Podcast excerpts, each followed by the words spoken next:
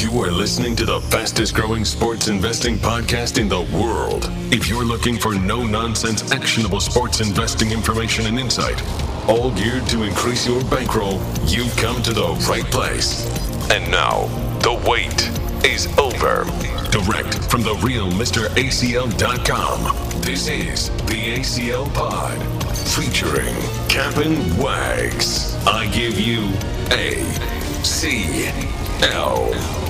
And we are back, the ACL pod featuring the one and only Mr. Captain Wags. He's Wags. I am ACL. We have hit the end of the AFC East.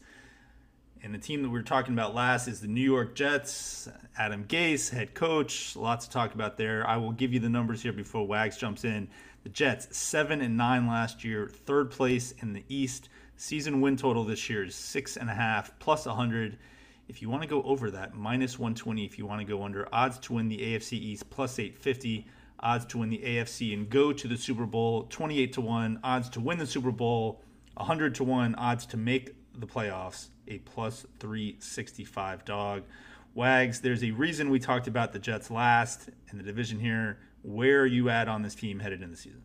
Well, it seems as if we just did the AFC East by quality of their coach, um, starting with Belichick and a- ending with Gase. Uh, you know, I um, you know, look, the Jets are a decent team. You know, On paper, act- yeah, on yeah. paper that they have a, a very solid defense. I mean, they were great last year.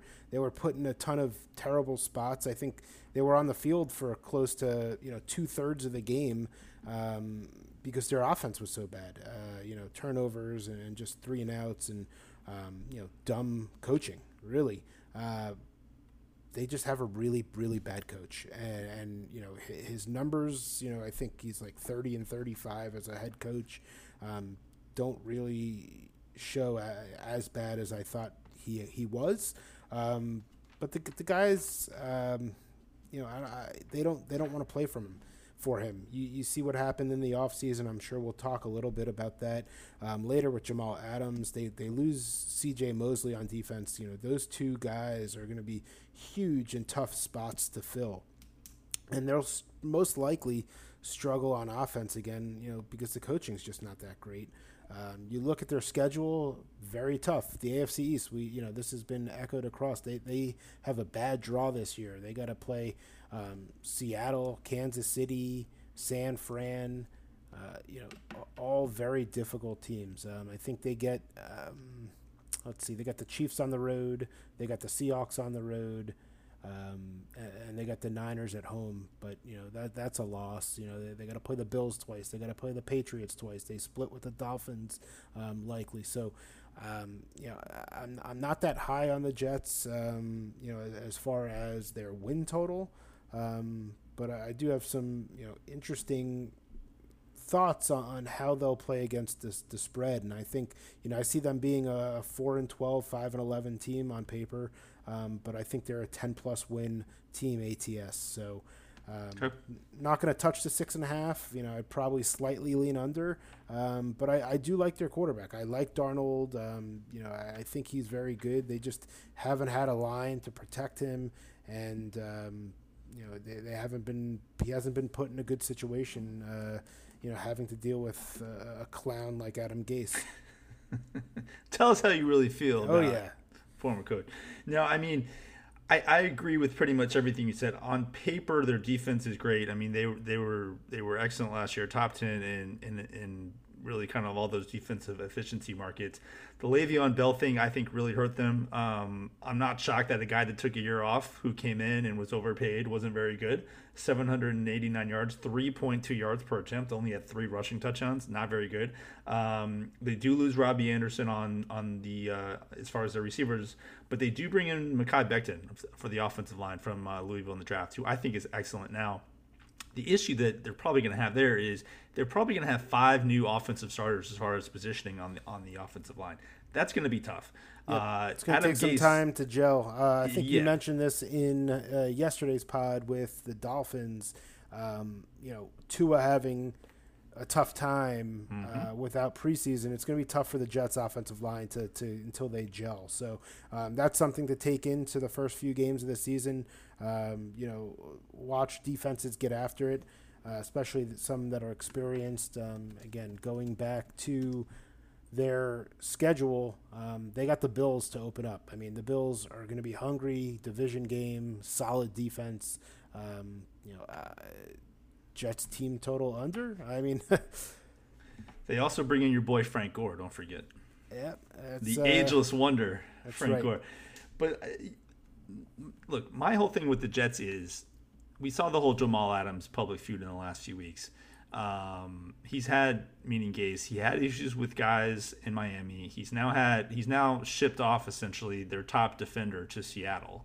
Um, I do actually like what they got back as far as draft picks, but that's not going to help them a whole ton this year. So they also lose reliable running back Bilal Powell.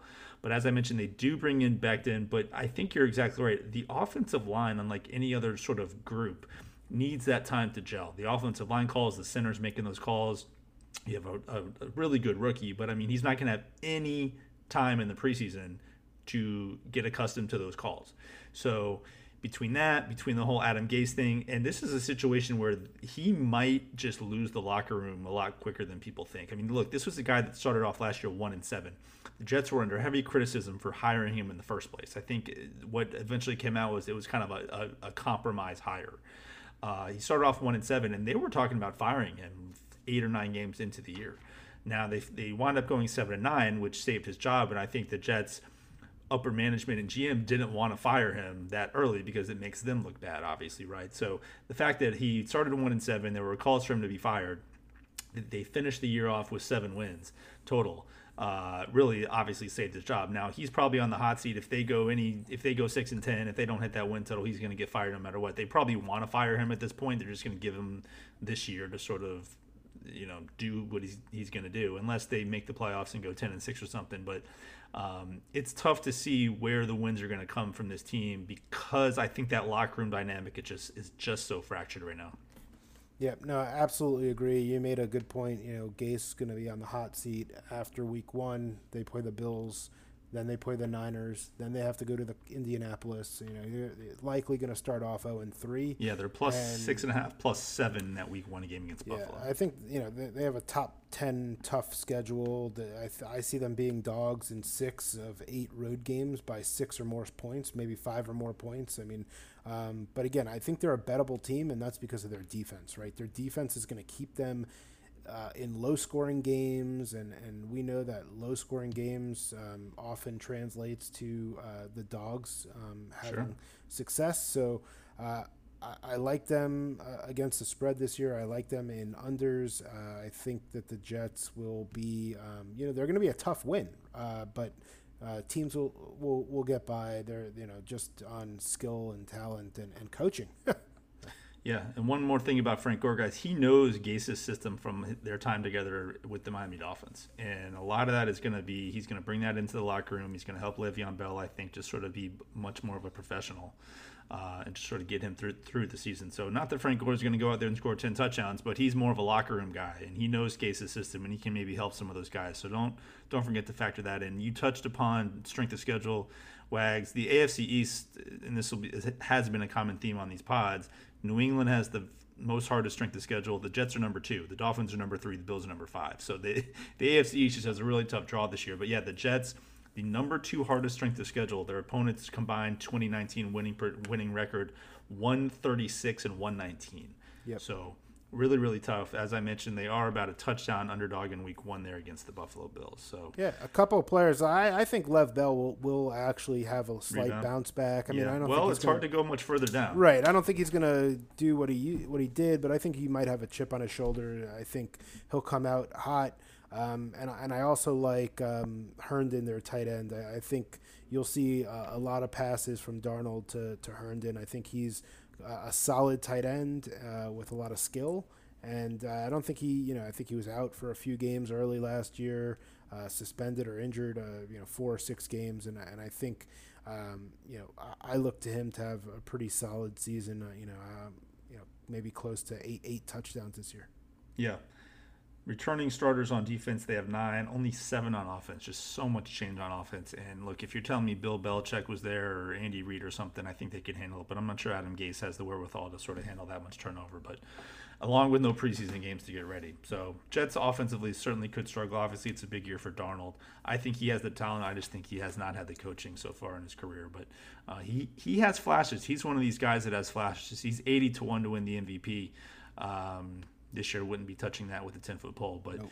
because the Jets, again, if you're winning five, six, seven games, uh, you're not going to do that. And you're, and you're not going to be winning any MVPs with Adam Gase uh, calling the plays and all that. So that's the Jets. Um, interesting team this year. I, I'm more interested in sort of the off the field stuff with this team and, yep, and kind of exactly. what happens with the locker room, right? There, there's am, a, always interesting things going on with the Jets, and um, you know I'm sure sure the the fan base is uh, tired of it. You know, it's um, you know time for Gase to get out, and they need, they just need to get a, a real solid head coach there to turn things around. Which will probably happen around this time next year. So yeah. we'll see. All right, guys, that is it. We we rocked out the uh, AFC East this week. We're going to be doing the AFC South next. So looking forward to that. Lots of interesting teams there.